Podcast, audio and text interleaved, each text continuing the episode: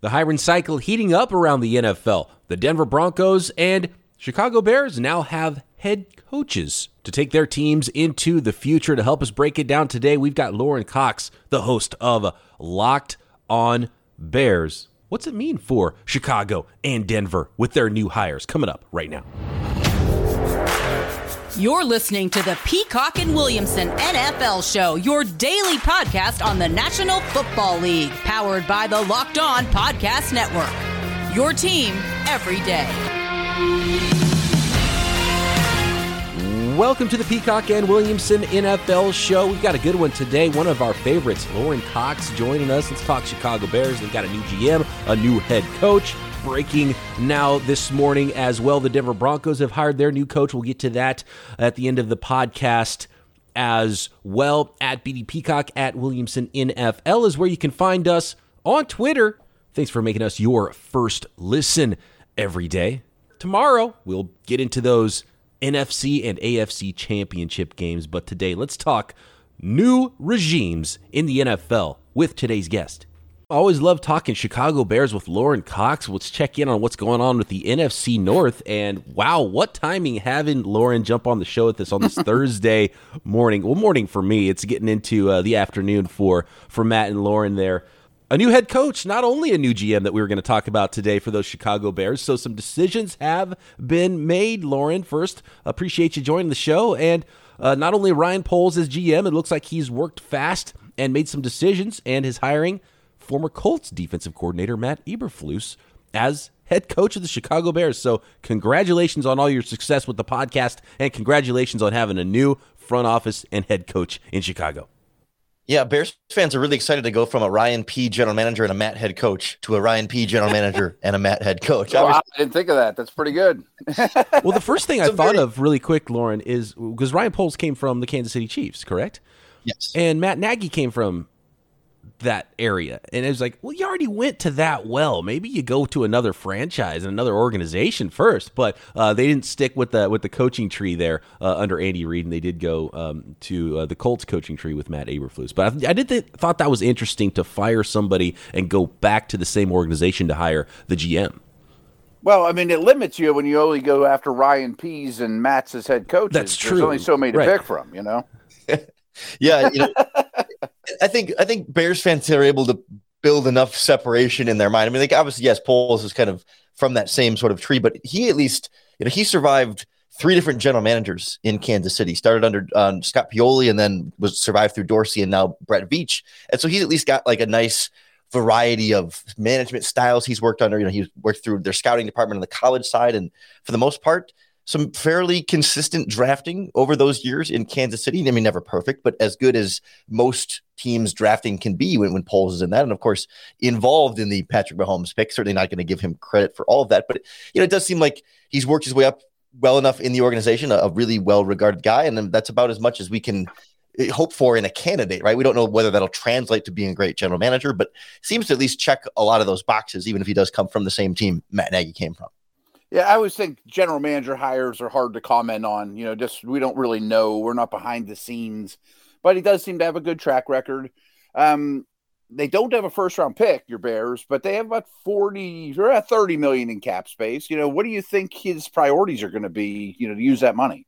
Yeah, certainly the priority for everything in the organization is going to be how you're going to build around and support Justin Fields, right? Sure, sure. So like, so that's that's going to be the overarching theme for any and all things they do from here on out. But in terms of like more logistically, certainly um, Ryan Poles and the Chiefs have some experience retooling an offensive line very quickly last offseason. Good point. Yeah. There may be the Bears have some young pieces there, but James Daniels is a free agent. They could use a new center. They might move some guys around there depending on what they do up front. And then they currently have one wide receiver under contract for 2022, and that's uh, Darnell Mooney. And so they're probably going to need a few more of those. Probably need more than that. Yeah, yeah for Justin Fields. And then whatever they're going to end up doing at tight end, how much they believe in Cole Kmet, there's still some development there. Like it, there's going to be a lot of those wiggle room pieces to try and get the right weapons for the right offense for whoever Matt Eberflus is going to bring in as his offensive coordinator, which now becomes instantly priority number one it starts to get a little bit worrisome, right? So you have a rookie quarterback who's got a new coaching staff going into year two. You hire a defensive minded head coach. If the offensive coordinator is a hit in Chicago, he might have to move on and, and maybe he gets a head coaching job, right? So by not hiring an offensive minded head coach, you do open up the door a little bit to even if there's stability at head coach more offensive coordinators and more different offenses for your young quarterback to to potentially have to learn going into the future. And you know, I guess in, in some ways it'd be a good problem to have if you do have really good offensive coordinators that get head coaching jobs in other places, or God forbid it's a bad offensive coordinator and the offense is bad and you have to fire an offensive coordinator. But you open the door for uh, um, for less consistency for your young quarterback, which is something that he probably needs more than anything right now.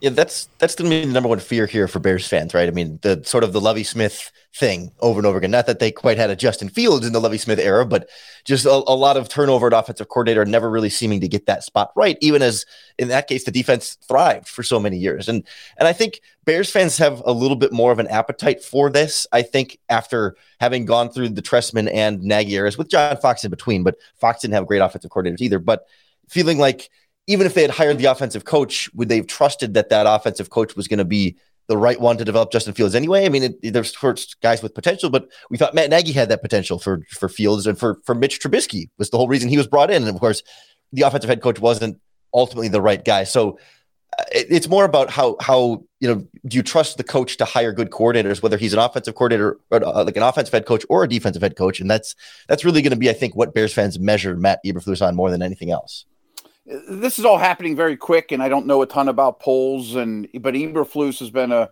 a really solid coordinator for Indianapolis. I mean, a very um, opportunistic defense, not the most complex schemes out there. You know, execution, uh, te- you know, teaches good technique. I wonder. I'm just kind of spitballing here. I think the immediate order of business, if I was Bears ownership, would be like, "Hey, Matt, you, here's a defense that you inherited." Go shape them the best you can. And hey, Ryan, here's $40 million and a bunch of cap space. You you deal with the offense with the resources. You know what I mean? Like almost just really diversifying it that much. Yeah, I think that that's really what I think the Bears are looking for is for Eberflus to be able to get more out of some of the talent that they have on defense. Mm-hmm. I mean, they still have Khalil Mack and Robert Quinn, still have Roquan Smith.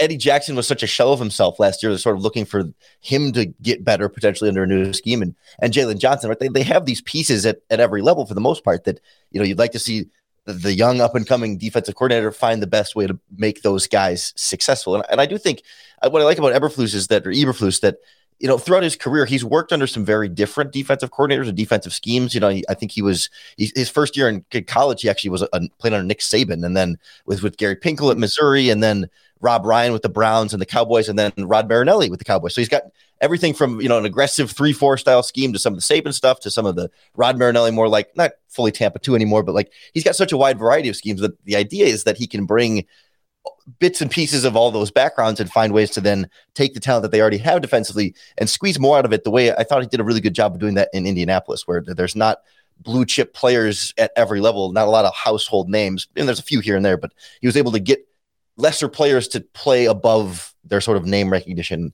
And that's what the Bears are looking for with the pieces they already have. You mentioned Eddie Jackson. I, I, think of the safeties in Indianapolis. Nobody knows their names, but they're great. You know what I mean? Yeah. That's a good point with Matt Eberflus, and we haven't had a chance to hear him speak yet. How much research did you do on him? How much research did you do on uh, and on Ryan Poles, I assume that once they were candidates, you know, you, you kind of did some background and had some ideas about what you thought the Bears should be doing and the direction they should be going. Where did Poles and Eberflus rank for you before this whole thing started? And if I told you a month ago, okay, Nagy's gone, it's going to be Ryan Poles from Kansas City, Eberflus from the Indianapolis Colts as head coach, would you have said, oh, yay, home run hires? Or, oh my gosh, that means, you know, whatever else didn't happen. You know, Jim Harbaugh is, is I guess, not walking through that door, or maybe one of the other superstar offensive coordinators in the league. You know, Brian Daboll, I thought would have been a perfect fit with a young quarterback there in Chicago. Where does Poles and Eberflus as the tandem to lead this team into the future rank for you? Yeah, certainly it's a lot harder with the GM candidates to really separate a lot. But I, I really thought Poles hit a lot of the sort of boxes you're looking to check with with a young ascending general manager in terms of again working under different management and different ideologies, surviving different GMs to, to show that you know different GMs come in and don't remove him, don't want to clean house with him specifically. They might change other people, but they valued him in that organization. He's also a former player, a former offensive lineman for the Chicago Bears. Actually, he was, they signed him as an undrafted free agent out of Boston College. Where at Boston College, he blocked for Matt Ryan as well. I mean, he's best friends with Matt Ryan. So like he's he's got all these different things. That, like he, he prior, seems to prioritize the right positions. He's done well as a scouting coordinator and has been from a stable, more or less well run organization. So that's that's about as, as good as you could hope for in the GM search. Head coaching wise, it, it always felt to me like kind of a down cycle for head coaching candidates where yeah, well said. Yeah, everybody everybody brings their flaws into this mix. You know, like there's there's a lot to like about pretty much all the candidates, but there's not like that like golden boy, like, oh, everybody's gonna really want to hire. I mean, Brian Daboll sort of became that more as the Bills offense exploded in the playoffs there against the Chiefs. Like he became the, the last minute kind of hot candidate, but even throughout the season, right? Daboll has had down offenses over the years. And even Bills fans will complain sometimes about Daboll not running the ball enough and doing some things here and there. I mean, not not anything like significant enough to be like, oh no, I'm not going to hire him as a head coach. But it's like, all these guys have questions. Byron Leftwich with the Buccaneers is how much of that is Tom Brady, you know, or one year with Winston? Like, is it really his offense? How much is he going to be able to do? You know, Dan Quinn with the Cowboys, how much has things changed there? Brian Flores with the Dolphins, you know, some ups and downs there, but certainly all quality candidates, sure. So it's like, I'm not left super disappointed, like, ah, oh, the Bears settled for Eberflus and missed out on hot shot candidate. Cause I, I know I do have fears that Daboll, for example, could be one of those better offensive coordinators, not as good head coach type players. And that's not to say that Eberflus couldn't be the same thing on the defense, but uh, they all kind of carry those warts. And I, I would have, I would have put Jim Harbaugh at the top of the list just because there's a, a, certain connection to Chicago and the success that he's had. But sounds like he was asking for maybe Jon Gruden level money type demands to be a head coach to take him out of Michigan. And, you know, Bears weren't quite ready to make that. And I, I do kind of understand that. More with Lauren Cox on Justin Fields, the direction of the Chicago Bears, and the potential wide openness of the NFC North next. How would you like to make cash back just for doing something you were already going to do? Likely listening to this podcast in your car, maybe to or from work. You're going to get gas anyway, right? How about cash back every single gallon, every single time you fill up for 25 cents per gallon or more on your first fill up? Cash back Download the Get Upside app and use promo code touchdown. Don't pay full price at the pump anymore. Get cash back using Get Upside just by downloading the app for free. Then use promo code touchdown for 25 cents per gallon or more on your first tank. Some people who drive a lot are making as much as two or three hundred dollars a year in cash back, and there's no catch the cash just gets added right back into your account. You can cash out anytime to your bank account from Get Upside, uh, right to your bank, to PayPal, to an e gift card if you want, Amazon, and tons of other brands. Just download the free Get Upside app. Use promo code touchdown to get 25 cents per gallon or more cash back on your very first tank. Everybody who gets gas needs to know about free cash back with the Get Upside app and promo code touchdown. So, Lauren, we talked a little bit about Justin Fields. You know, are you? We don't know who the offense coordinator is. I'm not even talking about his future supporting cast. Are you as excited about him now as when they drafted him? More, less? Are you seeing any bad habits? Are there any unexpected traits that you are excited about? You know, give me your pretty deep scouting report on him after one year. Yeah, it's. I think the excitement has waned a little bit. Not that it's you know red flag doomsday or anything just yet, but right. like the, the, there were this rookie season did not go as well as Bears fans were hoping, and really anybody in the Bears organization was hoping. It's just hard to tell how much of that was Fields and how much of that was you know a coaching staff that was not ready for him to take over when he did in week three. They didn't really have a plan together. They they freely admitted that like they were still figuring out Fields and learning what was best and not best for him six weeks plus into him as a starting quarterback. Like it just didn't seem like they were prepared in any way, shape, or form. So it's like, yes, Fields made some poor decisions and was a little bit prone to run a little bit more quickly than you would have liked him to, but they were also trying to coach him to run a little bit more quickly. So it's like yeah. it, it's so hard to draw that line of like what, what's a very real concern about Fields and what can be easily replaced with a, a, coaching staff that's much more committed and dedicated to building around him and planning for him to be their quarterback. I, you know, I, I do think we saw enough flashes from him, some late game drives that scored touchdowns to put the Bears ahead, even if they didn't get the quote unquote game winning result, but at least gave them late leads in some of these clutch moments and some really difficult downfield throws, some great plays in the red zone. Um, the, the phrase I've always come back to is that Justin Fields makes the difficult things look really easy.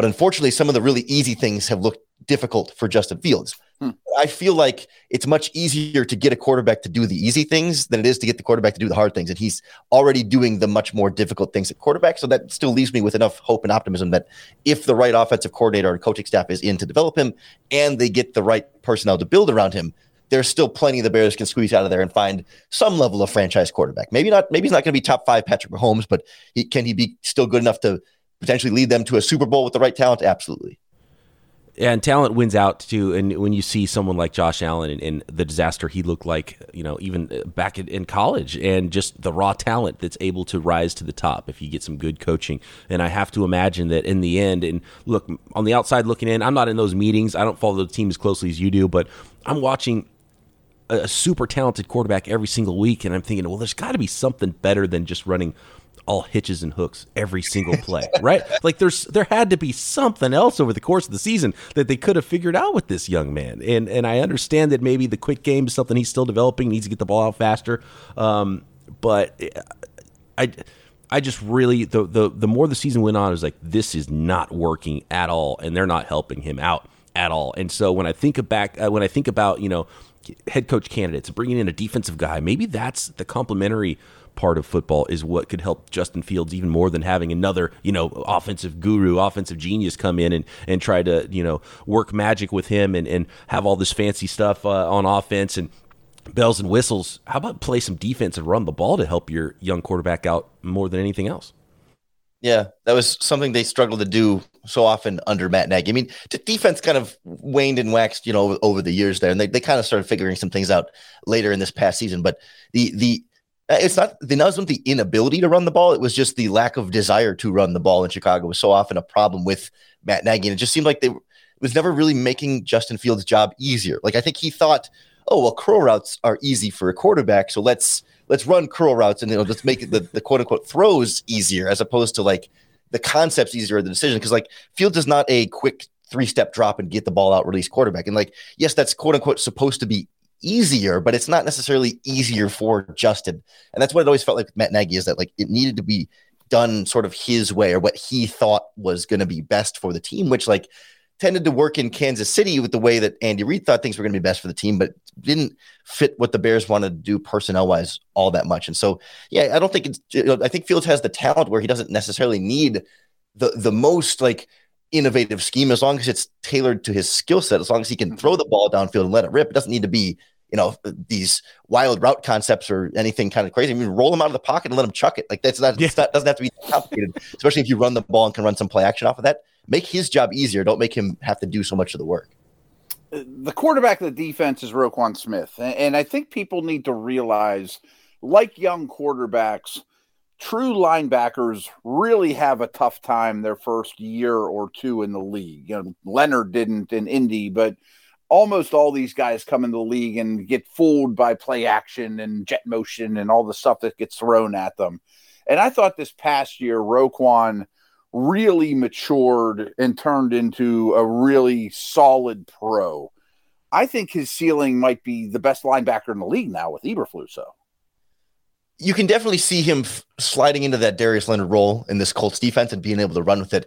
I, I, I agree 100% that he, he seemed to settle down quite a bit more in pass coverage and just yeah. having the understanding of not, you know, not getting caught with his eyes following something, watching the wrong thing, but just like that, taking that next step from like knowing what he's supposed to do to like instinctually reacting. It's not he's not thinking anymore. He's just able to feel and you know attack downhill when he sees it, or see even see it before his eyes can see it, but know where the ball is going to go before it does. Particularly in the passing game, I, I was left very underwhelmed in, in the running game, and that's never been his strength. But there's so often he he gets so aggressive and wants to shoot a gap, but kind of like Tremaine Edmunds did in, in Buffalo, where it's just like yeah, yeah. he's going to attack where he thinks the ball is going to go or where he thinks the ball is coming, and he'll end up giving up a cutback lane here or there, or certainly he's not he's never been great at taking on a block and stacking and shedding. But in the modern NFL, that pass coverage is what's so valuable and what's so much more important. And and he certainly makes up for run game deficiencies with with how excellent he's been on that back end. And I think he, he is going to be so critical to this Eberflus defense in particular that he he's going to be like you said the, the quarterback of the defense, but also just like the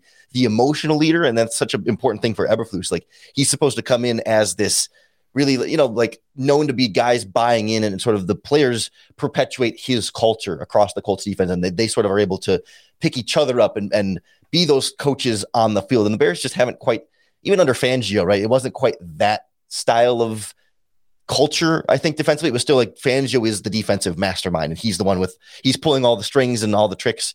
But with Eberflus, it's like he he's more of like empower his players to kind of take ownership in the scheme on the field and coach themselves a little bit more and kind of permeate that from top to bottom in the roster. And Roquan's got to be the guy very much in the middle, coaching on the field. Uh, one more question about Ryan Poles, the GM, and the decision making there in the front office as they build this roster out. And obviously, you got to surround Justin Fields with some talent.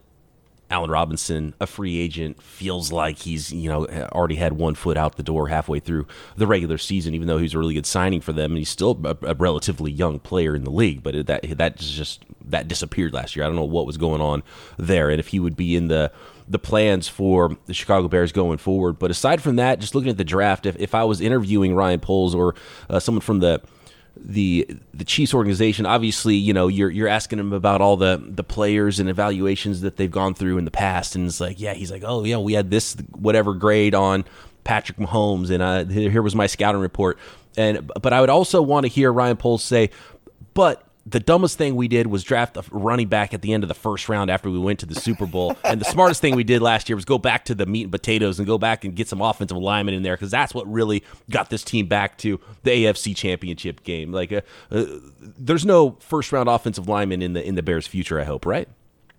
Well, they certainly don't. They don't have the first round pick right away, which is which is key. I mean, and I'm curious if, if he would. He might say his dumbest decision was Jonathan Baldwin with the first round pick in 2000. Ooh, yeah. Was, so uh, I believe he was pick guys didn't turn out so great. He, he, was college scouting coordinator, so not director of college scouting, but definitely uh, intimately involved with some of those picks. But but no, I think I think there's a, a solid foundation of of what they've been able to do for the most part in Kansas City. I was talking to Ryan Tracy from Locked On Chiefs about this just yesterday, and he was saying how kind of over the years as they went from Dorsey to to Veach, you know, they kind of shifted from prioritizing more like you know like solid like high floor players in terms of like what they were able to produce in, in college uh, to more of like the or actually the other way around. They started with with more of the the high the high floor what did they produce in college and how can i see that directly translate on the field to going for more of like the athlete who maybe hasn't proven it yet but can be the bigger swing for the fences and can show you something can, can be a little bit more in the nfl than what you had in college and i'm curious to see what philosophy Poles ends up taking because he was involved with both sides of, of those decision making processes. It does seem like he also has a really good balance of like John Dorsey, football guy. We don't like analytics. We like tough guys. And of course, Poles was also an offensive lineman, but then also to Veach, knowing where analytics can be helpful and where they can find those little edges to give them some of those competitive advantages, whether it's in the draft or in free agency or elsewhere. So it, it's all a matter of like how he's going to take that mixture and apply it to Chicago. But it seems like he has all the different pieces that you want in that mixture. It's just a matter of you know how, how it turns out when you apply it to a new franchise. Which again, like they thought they were getting from Ryan Pace in in from the New Orleans Saints and some of the things they had done well. They thought they were getting from Matt Nagy with some of the things he had done well in Kansas City and translating it to a new team and a new structure is is always the big challenge. And that's why it's going to be so fun to watch how it plays out. It's going to be so fun to watch this division too because if Aaron Rodgers goes and look, even if he sticks one more year, he's not going to be around for that long in Green Bay. So this is a sort of a shotgun start. If Rodgers was to go to the AFC, say in the next couple of weeks, everybody start at the 20 yard line, 25 yard line, see who gets the end zone first in the in the NFC North, and uh, why not the Chicago Bears? Right, uh, it, real quick out the door here. Have you heard anything about whispers about an offensive coordinator? What that might look like for Eber, Eberflus and the Bears? Yeah, a couple of names that came up right away, both kind of in this um, Frank Reich slash Nick Sirianni Eagles Colts connection here. Uh, one is Mike Groh, who is the current wide receivers coach of the Indianapolis Colts. I believe had been hmm. A, a coordinator in the past and was also the Bears wide receivers coach. In, in he was, yeah, he was the Eagles offensive coordinator from 18 to 19. Was the Bears wide receivers coach uh, under I believe that was Marc Trestman. So there's, there's some Chicago connections there and plenty of Colts slash right connections with him. And then the other one is the Eagles' current passing game coordinator, whose name I'm struggling to think of off the top of my head, and I'm filibustering here as I pull it up on my computer screen. uh, is Mike Groh Al Groh's son? Yes. G R O H. Yeah. Yeah. Gerard. The other guy is Kevin Patullo. He's the passing game coordinator for the Eagles. He was the Colts pass game specialist the year before, and then their wide receivers coach for the previous two years prior. Hmm. So he's been pretty intimately involved with hmm. uh, with Eberflus in Indianapolis.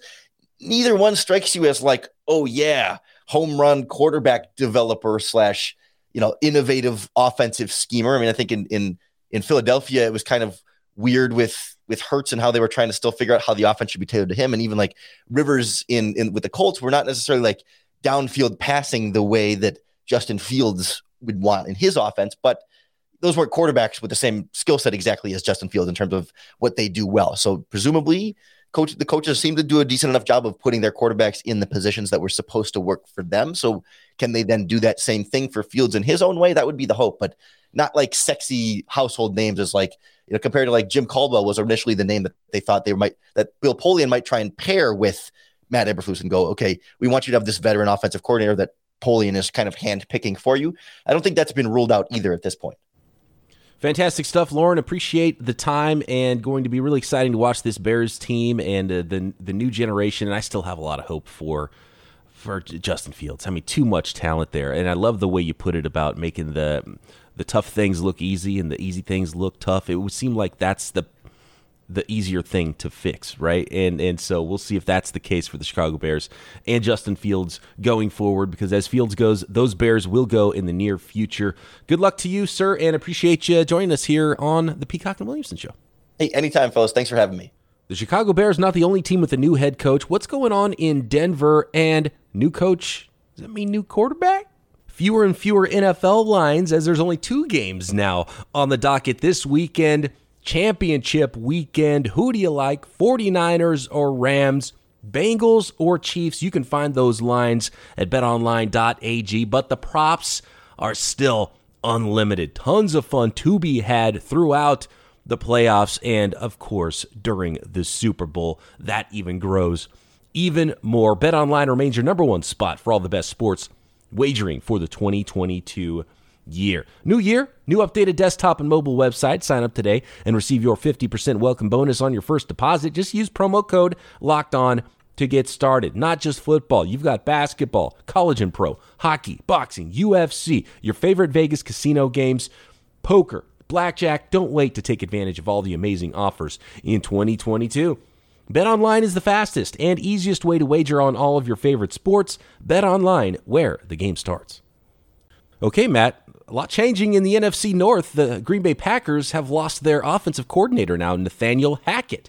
Uh, he is being named the Broncos head coach. So, some breaking news today for us on the podcast. The Denver Broncos are going to go with Packers offensive coordinator Nathaniel Hackett as their next head coach. Uh, there's some whispers that maybe uh, Byron Leftwich is going to be on his way to the Jacksonville Jaguars, as has been, you know, a really nice rumored fit for a long time now, although nothing official there. But we got to focus on the Broncos here now, Matt, because the obvious connection, obviously, is Aaron Rodgers now, and there was already a lot of heat with potentially the Denver Broncos being a destination in trade for Aaron Rodgers. Now, a guy that Rodgers has publicly um, said some very glowing things about, his offensive coordinator, Nathaniel Hackett, is going to be the next head coach there. Can we connect those dots? Is this going to happen? Is Aaron Rodgers going to Denver along with Hackett, Matt? I don't know how you don't connect those dots. Uh, first of all, Leftwich to Jacksonville to me makes tons of sense. We'll get to that if and when it happens. This makes a lot of sense. Hackett has a very strong reputation. His dad was a really good coach. Um, I remember whenever he was head coach of the Jags, he came up here as big underdogs to my Steelers in the playoffs and just gouged a really good defense, a Pittsburgh defense. And he's done really good things in Green Bay, and they've won tons of games, obviously. Uh, it's pretty well known that him and Rodgers have a great connection. So we could do more more Hackett talk, but I don't think you need our wonderful insight here to connect the dots about Aaron Rodgers to Denver potentially. I mean, last draft, I really thought it was going to happen, you know, on round one of the draft that Rodgers would be a Bronco then. And even after they took Surtain, I went, boy, I think Surtain's going to end up as a Packer. And now the pack, you know, I, I think we have to look at this. I mean, We mentioned it earlier in the week. Green Bay is 40 million over the cap. Denver is 40 million under the cap. I think I could arrange Rodgers and maybe Davante Adams contract, you know, come come to the the mountains. You know, I mean, I think that's possible. Send them the ninth pick, Jerry Jeudy, future first. You know, I mean, all of a sudden, Green Bay might have some things to build around. It's crazy to say, but I almost feel like I wouldn't even I wouldn't try to add Davante Adams to the package if I was Denver because they have cost controlled receivers, and theoretically, right, right, it's right. Rodgers that helps those guys get better. And you don't have to throw all forty million dollars out the window in one move, right? And then Mm-hmm. you know the the Packers could figure out whatever they need to do with uh, with Davante Adams there, and, and they could get you know because obviously it's going to cost a lot more to get Davante Adams and, and not just Aaron Rodgers, unless Sure, you know sure. Rodgers is trying to do a power play and and and, and really control things and, and make sure that Davante goes with him. So that'll be very interesting if that happens. Maybe it's just coincidence. Maybe it's the the Broncos with some wishful thinking saying, "Hey, look, here's the tiebreaker. We like these couple of candidates. Maybe this candidate helps us get Aaron Rodgers. So is that enough Maybe, to put him over the top? Who knows? But it, it's very very easy to draw those uh, connections between the Broncos, Aaron Rodgers, and now their new head coach, former Packers offensive coordinator Nathaniel Hackett, and that is, I mean, it's going to be exciting. And the NFC North, somewhat like the the NFC South that we talked about recently too. You know, if Brady retires and Rodgers is gone, those two divisions in the North and the South, it's just it's wide open. And um, Yeah. it, it makes for, I mean, it'll, it'll make for a fun 2022 season, that's for sure. And the team that figures out coach and, and quarterback first could run things for a while in both of those divisions. Absolutely. I mean, really, the conferences have changed dramatically over the last month or so as well. And if this Rodgers thing does happen, the AFC is like all the best quarterbacks in the league, you know, and then let alone if Brady retires by chance. And, you know, I mean, like you said, the South and the North are pretty barren all of a sudden. You know, the AFC West would be just loaded, you know, that Herbert's the third best quarterback in the division or Carr's the fourth best quarterback in the division is nuts. Um, I, I just threw the Adams thing out there just because you know it's, it's fun. But man, I mean, it, it, I, I think you even mentioned this around the draft last year. What would Jerry Jeudy do with Aaron Rodgers? I mean, boy, that pairing would be fun. Mm-hmm. Yeah, and it, it took Davante Adams a few years, and I, I think there are some similar. I think Davante Adams, even in college back at Fresno State, because I remember watching a lot of Fresno State and, and really scouting hard that class, and and watching Derek Carr overthrow. I, I think there's a lot of preconceived notions I have about Derek Carr because I, I remember thinking, man. Davante Adams is a lot better than Derek Carr, and he's saving his hmm, ass a lot of times because Derek Carr would overthrow him, and Davante Adams had this vertical leap and would go up and bring down anything that was near him, and he got targeted so much. And I was like, man, Derek Carr without Davante Adams at Fresno State probably wouldn't even be a second round draft pick. That was, you know, sort of my evaluation at the time. And obviously, Derek Carr's become a really good player, but Davante Adams, just how good he's gotten and and what he's been able to do with his short area quickness and being able to get open, and and Jerry Jeudy has a lot of those qualities, and. and and having someone who's such a precision thrower that can throw him open and utilize that two-way go if he's in the slot and and his route running ability and um, you know and he's he's got some speed and, and can make some plays after the catch I just feel like he could really really really take off and that would be exciting on a rookie contract to have Jerry Jeudy become the next Davante Adams rather than just spending everything to go get the current Davante Adams but Yeah. again, you'd still be you'd still be hoping quite a bit too because No. Jeudy hasn't shown that yet No, but boy, I like the player a ton, and just I mean, feel like I should have should pick him up in dynasty at all costs all of a sudden, and just Mhm. in case it happens, or even if he just gets a better quarterback upgrade in general, plus an offensive minded head coach comes in with or without Rodgers should help that whole passing game. Um, the one other note of the Rodgers thing I wanted to throw out there though that I find really interesting is he has publicly said that one day he wants to own an NFL team or be part of an ownership group or whatever. You know, we've seen athletes do that. Mario Lemieux owns the Penguins here in my town. There's not an owner in Denver right now. I mean, I'm just saying. Oh, and I mean, you can't really do it with the salary cap but Right. I, I wonder how ownership shares could potentially be part of that. That is a gr- look at this. See, this is why I love co-hosting you a show with Matt Williamson. He goes to the next level in that noggin. Wow, ownership stake potentially uh, Right. for for Rodgers there with the Broncos, and I guess it would be I, I don't know how you work it with the cap, but you know maybe I don't some know what's legal by Yeah. NFL standards. You can't just be like, we won't pay you a contract this year. You just have five percent of the team or something like that, and yeah. go spend that money on Davante Adams and Khalil Mack and whoever else. You know what I mean? So, but maybe it's a when you retire, you inherit X percent of the team or whatever it is, You know? or you would have the opportunity to buy X percent Yeah, yeah. of the team. And uh, I don't know, if, if- is Elway part of that too? Could El, you know Elway know. and you know just have the ex I'm sure quarterbacks Elway's going to be part of the organization. Yeah. a big statue of him out front. have the ex quarterbacks club? Just have a bunch Right. of rich ex quarterbacks come in and, and buy the Denver Broncos together. Peyton Manning as well. Yeah, He's mentioned it too. there yeah. we go. Elway, Manning, and Rodgers owning the Denver Broncos. Yeah, they could all fight about who the next quarterback is. oh yeah, Turn yeah. Drew Lock into a player. Uh, yeah, come come to think of it, that might be uh, too many cooks for sure. That's some serious cooks. A couple egos involved. Yeah.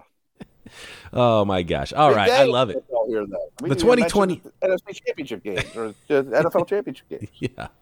The 2022 offseason uh, is just getting cooking, and I can't wait. It's going to be so much fun. Matt and I will continue to check in with the quarterback movement, the carousel that will be happening. Of course, tomorrow's show is going to be all about the AFC and NFC championship games. NFL draft is coming. The draft starts in Mobile, is the Senior Bowl slogan, and it's certainly going to be that way for us in that week leading up to the Super Bowl. Of course, after the Super Bowl, then it becomes draft season and, and free agency season. So, tons to come here in 2022 on the Peacock and Williamson NFL show. Thanks for making us your first listen. For your second listen, don't forget to check me out doing Locked On 49ers daily. You can find Matt with Locked On Dynasty Football. Your boy Q is taking you through the sporting bet sports betting world on Locked On Bets daily here on the network and your team is covered no matter which team you follow, no matter which sport. We've got a podcast for you right here on the Locked On Podcast Network. Matt and I back tomorrow, right here, Peacock and Williamson.